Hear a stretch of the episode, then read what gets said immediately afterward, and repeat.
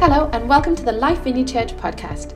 In this episode, we hear from David on the vision and heart for the Revive evening service and how this will change in the weeks ahead in order to create a space where people experience the power and miracles of the Lord.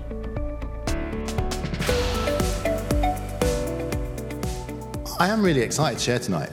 Um, Tom and I have been chatting about Revive over the last few months. And um, we've been really listening and praying and seeking the Lord. And, you know, over the last few weeks in the build up to Christmas, I've really found myself just being present, but really asking the Lord, what next? You know, what does God have store for, for this gathering on a Sunday night? You know, what does he want to do with this space? And um, so, talking to Tom and chatting, I kind of put this together. I threw it over to Tom, and he's like, Yeah, that sounds good to me. And so, tonight, I want to share what I feel the Lord wants to do. I think one of the things um, that I just felt the Holy Spirit say was that I, me and Tom should be kind of leading this side by side. And so going forward, that's what we're going to do. We're going to kind of work together on this because Tom's been kind of ploughing a furrow on his own in leading this as we've been kind of getting the church kind of back from COVID and all of that. And now it's time for us all to kind of gather around Tom and really push forward with what the vision he's cast for this and, and also what the Lord is saying about 2023. So that's what we're going to do tonight. 1 Corinthians 3, verse 10 and 11 says this By the grace God has given me, I laid a foundation as a wise builder, and someone else is building on it. But each one should build with care, for no one can lay any foundation other than the one already laid, which is Jesus Christ. Tom, since launching Revive in, during the pandemic, um, has faithfully laid the foundation of Jesus Christ. He has um, built, He has pointed us every week to Jesus. He has invited us to connect with Jesus and his, the Holy Spirit in, the, in His presence in this place. You know, He is tirelessly, persistently pushed us to fix our eyes on Jesus and to be expectant of what God will do when we gather. So I really want to honor Tom for, for all his hard work. I couldn't quite believe it when I actually thought about the time this has been going. It's over two years now, isn't it? It's, it's a long time, but it seems to have gone just like that. And um, so I really want to honor Tom in, in all of his kind of teaching and vision so far. If you like, I feel that Tom has built us a firm foundation. You know, the foundations have been laid for Revive, and um, and now, kind of, what does God want to build on it? And that's really what I want to talk about tonight. What I feel the Lord has been sharing with me about what He wants to build upon the foundation that Tom has laid in partnership with Jesus. So, um, earlier in the passage, um, Paul writes this in Corinthians What, after all, is Apollos and what is Paul? Only servants through whom you can, came to believe as the Lord has assigned to each his task, I planted the seed, Apollos watered it, but God has been making it grow. So neither the one who plants nor the one who waters is anything, but only God who makes things grow. You know, Tom and the team who have been involved in Revive have just thrown out loads of seeds. Seeds have been sown in people who have come and gone, people who have stuck around, all the different lives that have been touched loads of seeds have been sown, and also kingdom seeds, kind of faithful kind of preachers that have spoke out the things that we really believe God wants to do. And seeds have been sown. And I just really believe that we are now, as a church, called to build upon and to water those seeds and to see them flourish and grow. You know, that is such a kingdom principle, isn't it? Some people sow, others water, others harvest. And, you know, there is this principle where it's not just all on one person or one group of people to do everything. Um, it's, it's on all of us to do and play our part. So it made me kind of think what, what does it mean when Paul says to water the seeds that have been sown? You know, what is he kind of saying? Because it's kind of quite a um, a kind of abstract sort of thought when you think around church and this kind of environment. And I kind of summarized it like this I think it means that to water the, the seeds that have been sown is to do the things that Jesus tells us to do and to do them well. It's to say, like, okay, here's the foundation that's been built. What actually do you want us to build? And then, as faithfully building it. That's what I believe it means to water the seeds. And so, again, tonight, what I want to do is talk about some quite specific things that I feel God wants to do with Revive, that He wants us to build and to focus upon in 2023 and probably beyond. I might start looking at my notes now, otherwise, I'll just go off on one. Um, the first thing that I really believe the Lord wants to do with Revive is I believe He wants to create a space where the lost, those searching, can encounter Jesus. Where those searching for faith with questions who don't know Jesus can actually encounter Jesus for the first time. I really believe that this space here, this evening, is that space where we can create an atmosphere and an environment that is really welcoming and friendly and, and easy for people to access. And back during the pandemic, it was probably a few months into Revive kind of starting, and I think we had a few people dotted around at the time when everybody was about a million miles apart from everyone. Um, I stood at the back over there and I was just, it was in worship, and I just closed my eyes, and I had a, a, picture, you know, a prophetic picture that I believe God just dropped into my mind. And I was stood up on the balcony up there, and um, I was looking down, and there was like just people flowing through the back doors and, um, and just filling the seats in the room. And I just remember chatting to the Lord about it and saying, you know, what's all that about? And, um, and he just gave me a little, these are people who are searching for me. These are people who are searching for me. I'm just going to bring them into Revive. And that's just really stuck with me. And, and they were, they were just flowing in, kind of excited to come, excited to encounter to the living God. And, um, and that's just stuck with me. It stuck with me. And then as I was just reflecting on this, it's just come back to think this is the time to really press into to that and to believe and to, to pray into seeing people come and, and get saved. I think that's a bit of a glimpse of the future of what God wants to do. So, what does it look like, if you like, to be ready to receive the lost? Because if somebody comes who's searching, who's really searching for faith, who's searching for Jesus, has questions, it's on us to prepare ourselves to welcome them in and be ready to answer their questions, to help them to feel comfortable. So, so what does it mean to be ready? And I've got a few things I just want to throw out there. First is we need to pray for them. We need to pray for them. And when I mean pray for them, I don't just mean pray when they arrive, or, or I mean be praying for them. One of the um, one of the things that you often read about when you read about revivals and people kind of many people come to faith is it always begins with prayer. It always begins with prayer. So we need to be praying. We need to be praying for people. And the second thing I believe we need to do as a, as a group of people who are kind of coming along to revive and, and a part of this church is we need to maybe set aside some of our preferences so that we can help people who are exploring faith. And I'll unpack that a little bit more in a while. And we also need to shape what we do. You know, maybe how we lay out our literature, what literature we have, you know, the words we use, you know, the little phrases that we just drop in because we're so used to being around church that we just start using little phrases because it's like shorthand. But somebody coming who maybe has never been to church may not know, have a clue what we're talking about. And so we need to think around all of these things if we're going to be ready to welcome people who are searching for Jesus. So let's, what, but what about pray then? What should we pray about? And we're going to pray for this later on during worship. The first thing we need to pray for is a move of the Holy Spirit. And if you were here this morning, either at Marley Hill or here, um, you'll get the idea that we really feel that we want to press into the move of the Holy Spirit. We really believe in this season that we need to see the Holy Spirit moving and touching people's lives in just increasing increasing ways. That's the only way we see the kingdom extended. God grows his church, and we need the Holy Spirit to move. So we need to pray for move of the Holy Spirit for revive. We need to be praying for that. We need to pray for the Holy Spirit to draw people. You know, it's the Holy Spirit that woos. I remember a story of a guy called Alex in Nottingham.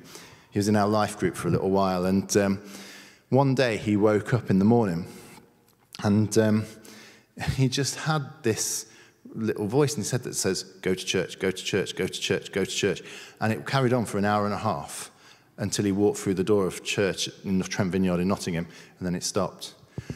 Now, that's an extreme view, but you know, we need to pray that the Holy Spirit would draw people to church, would draw people to this service, ready to hear the gospel. And that's the third prayer that the Holy Spirit would soften the hearts of those that come so that they might be ready to hear the gospel and to receive it. Fourthly, we need to be praying for this atmosphere, the, the kind of environment here. You know, we need to pray that um, it is such a kind of, the presence of God is so thick and so evident that people just surrender their lives to Him. And then finally, we need to pray protection over these people. We, don't even, we haven't even met them yet, but there's a battle going on for their souls, and we need to be praying protection over them. And that when they do come and come to faith, that they find a place to belong here at Life Vineyard or in another church that they find more comfortable. You know, we want to pray. So we're going to be praying for them. And we're going to do that in a few minutes. Secondly, we need to think about how we prefer those exploring faith. Archbishop William Temple, you may have heard this quote, said this The church exists primarily for the sake of those who are still outside it don't really like the language outside, inside, but basically what he means is the church is on mission and we, are, we exist for the benefit of those who are exploring faith. And of course, there's more to church than that, but, but there is a predominant mission that the church has been sent people, sent people into the world to gather the lost and to see them come to know Jesus. And that sometimes requires us to let go of our preferences. And we all have preferences. But what I'm inviting and encouraging us all to do in the start of 2023 is actually put ourselves in the place of those searching, those thinking, shall I go to church and just see what it's all about? Hear a little bit more about this Jesus. What are their preferences?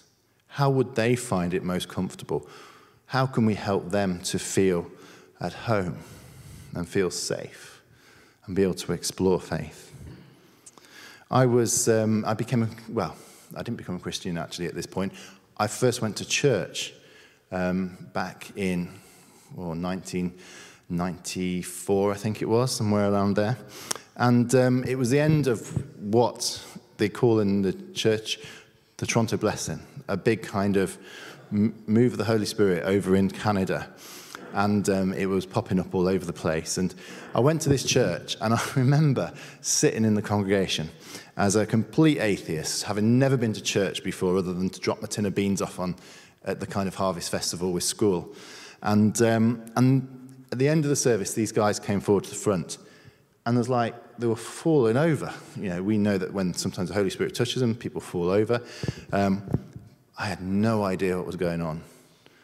It was, it was I just didn't get it. And, um, and nobody explained it to me. There was no explanation. And I just remember thinking, I, honestly, this is what I thought. I thought, why is somebody not calling an ambulance? And why is somebody waving their hand over this person's head? You know, it just, it just made no sense to somebody who wasn't even searching, was just there because I was trying to get this girl to go out with me. And, um, you know, that's, that was the reality of the situation. We need to think about that. We need to think about how we make this accessible to those searching. I'm going to come back to signs, wonders, and miracles because what I'm not saying is we shouldn't press into those things. Quite the opposite. But we need to think about how we explain it, how we talk about it and how we make people feel welcome and actually prioritized in these meetings if they're searching for faith.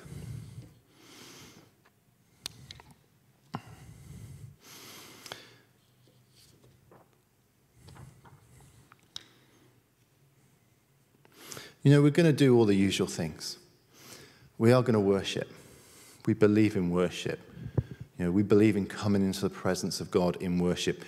You know, we come to worship. That's what we do. That's an essential part of any service. We come to hear from the Bible, so we will teach the Bible.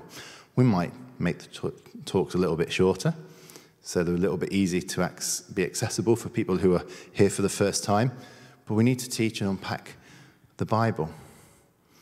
You know, we, need to, we are going to pray, but we need to think about everyone that, that comes in that maybe doesn't have a faith.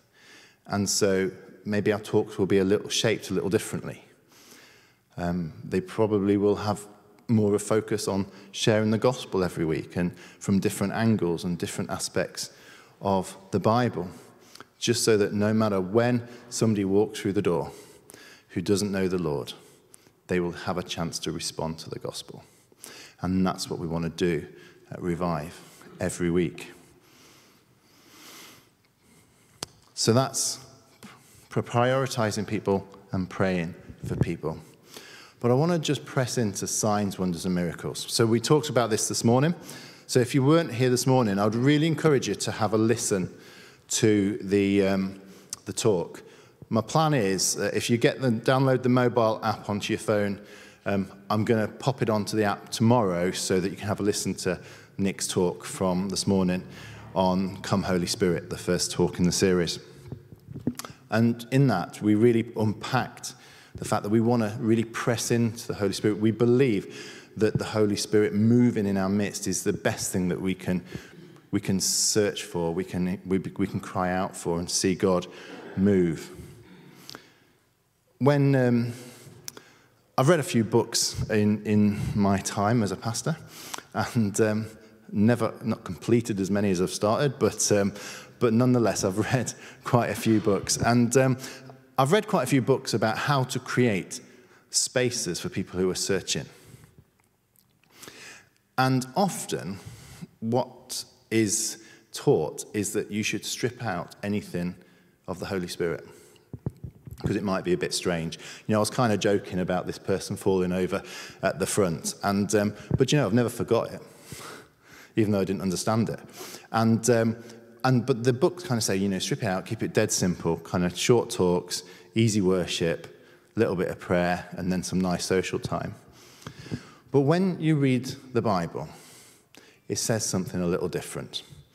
So this is Paul again in, again in 1 Corinthians. He says this My message and my preaching were not with wise and persuasive words, but with a demonstration of the Spirit's power See, Paul understood. I'm sure he was an amazing preacher, probably much slicker than I'll ever be. you know, he probably did have lots of wise and persuasive words. You know, we know he was a real, if you like, theologian of his time. He knew his stuff. So he's probably being a little bit humble here.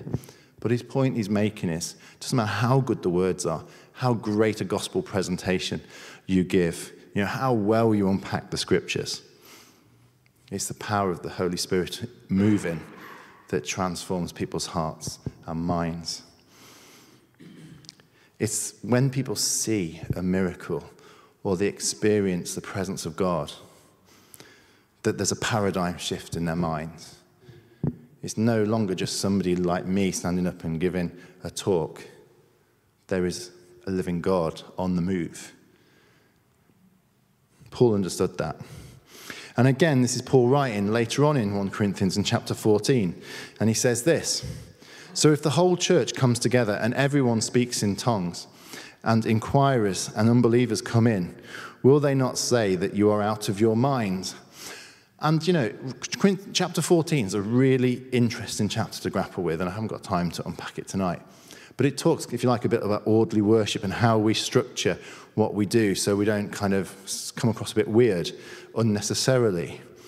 So if we're all kind of speak it in tongues, which is a kind of a spiritual language that, that the Holy Spirit can give us, people won't understand what's going on. It goes on. But if an unbeliever or inquirer comes in while everyone is prophesying, they are convinced, convicted of sin and are brought under judgment by all. As the secrets of their hearts are laid bare, so they will fall down and worship God, exclaiming, God is really among you. I love that. You know, it's. You can't escape the fact that in the scriptures, Jesus' ministry, the ministry of the apostles and the early church, the teaching through, the word is always backed up with a demonstration of the power of God. And that's how it's meant to be. And so to create an environment where people are coming and searching, is God real? Is God real? You know, does he care about my life? Does it, does it matter? You know, does it, is he caring about my sickness or my depression or, or that, that's really difficult situation over here or, or my future? Does he have a plan? Is he actually close?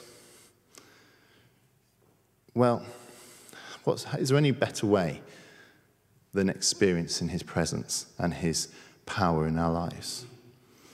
And so we want to create a space here at Revive where people experience the power and the miraculous of the Lord, of the Holy Spirit in this place. The people will walk through the door and be healed. And they may not even know the Lord. Wouldn't that be amazing? Well, I really believe we should be praying for that. We should be praying for that.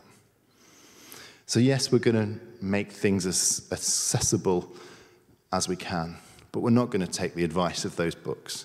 We're going to take the advice of Paul and we're going to press into demonstrating the power of God and prophesying in this place so that people's hearts may be laid bare and that people might call out, God is really among you.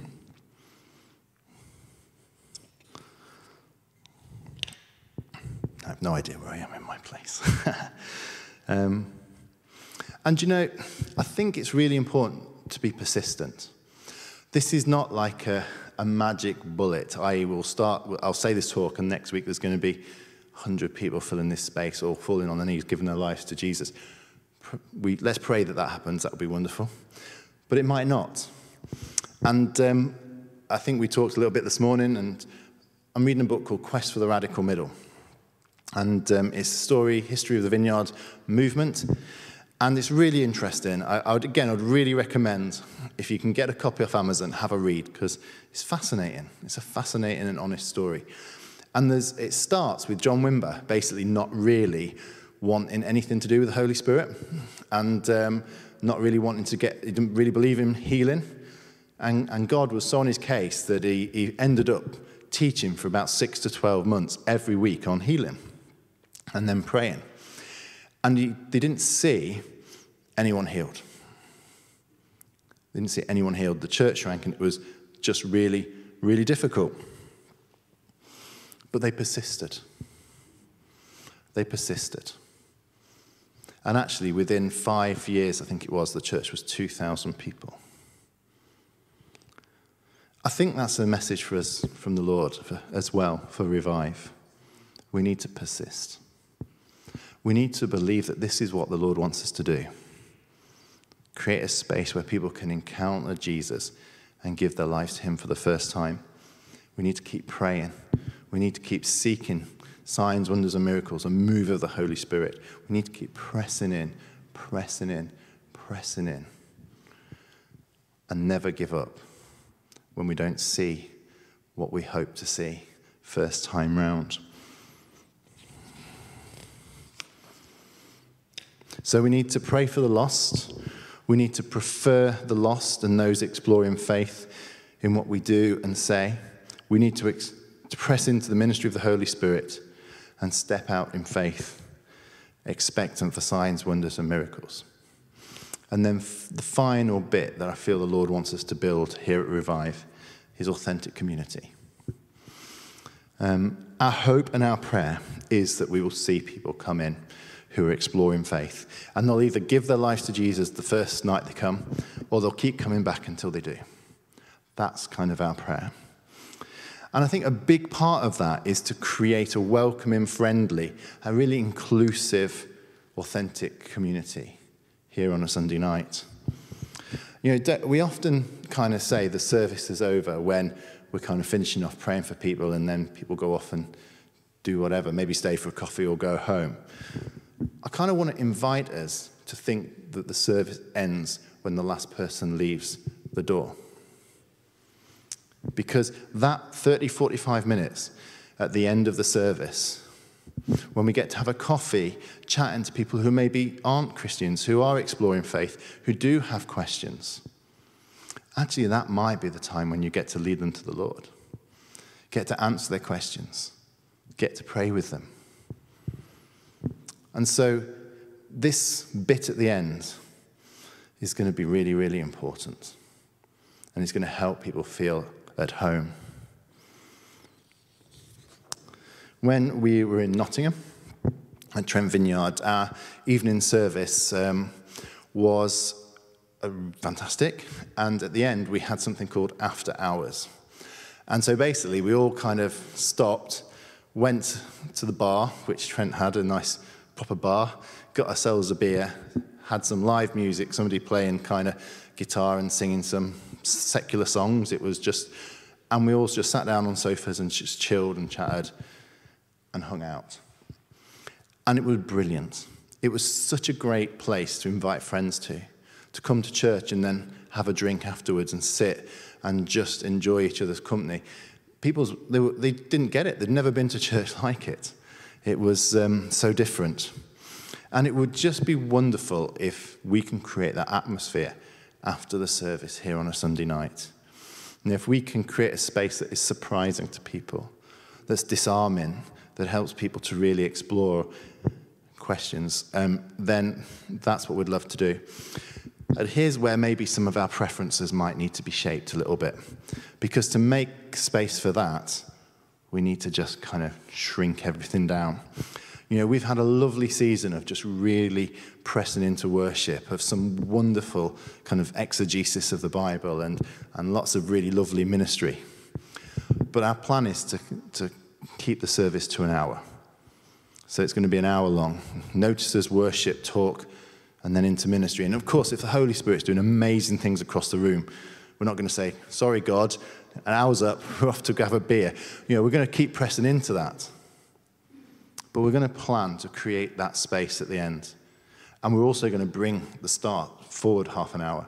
So we're going to start at seven, we're going to finish at eight, and then we're going to have that 30, 40 minutes at the end where we can have this after hours time just to hang out with the people who come. And, and I really hope that, you know, yes, it might not be our absolute preference, although it might be. But for those that are coming for the first time, it could be a game changer for them something they don't expect to find at church. And I think when we do the renovations next door, which start on the 30th of January, excited um, and slightly trep- trepidation, and um, that space is going to be brilliant for an after hours space. So, but we'll, we'll kind of make do within here over the next few weeks. I need to come into land. How are we getting on? Is this making sense? Good stuff. You know, Tom has laid a really strong foundation for us to build on. You know, the, te- the worship team and everyone involved has created an expectation of the presence of God. We've got so much to work with. All we need to do now is just press into the next things that the Lord has for us. Reaching out, inviting the lost, creating a space that, that is really accessible and build an authentic community. And if we can do that, I really do believe God will build his church. You know, Tom has planted, we're all called to water, and God will build his church. Um, there's one thing I missed out. This is what happens when you don't follow your notes and you just waffle on. Um, one of the things we're going to do for signs, wonders, and miracles is we're going to do every month a healing service. So on the first Sunday of the month, we're going to nail our colours to the mast and we're going to invite anybody who is sick to come and receive prayer for healing. Now, you know, I'm not going to go on to a whole load of theology about the now and the not yet. We don't promise healing. We just invite people to come so that they can receive prayer. Some people are healed, not everyone is. But we believe that God heals today. And we believe that healing and receiving something, the power, encountering the power of God can be an absolute game changer for people's faith. And so we want to create a space where we invite people to come expectant to receive prayer for healing. So we're going to do that as well. Right. I think that's me.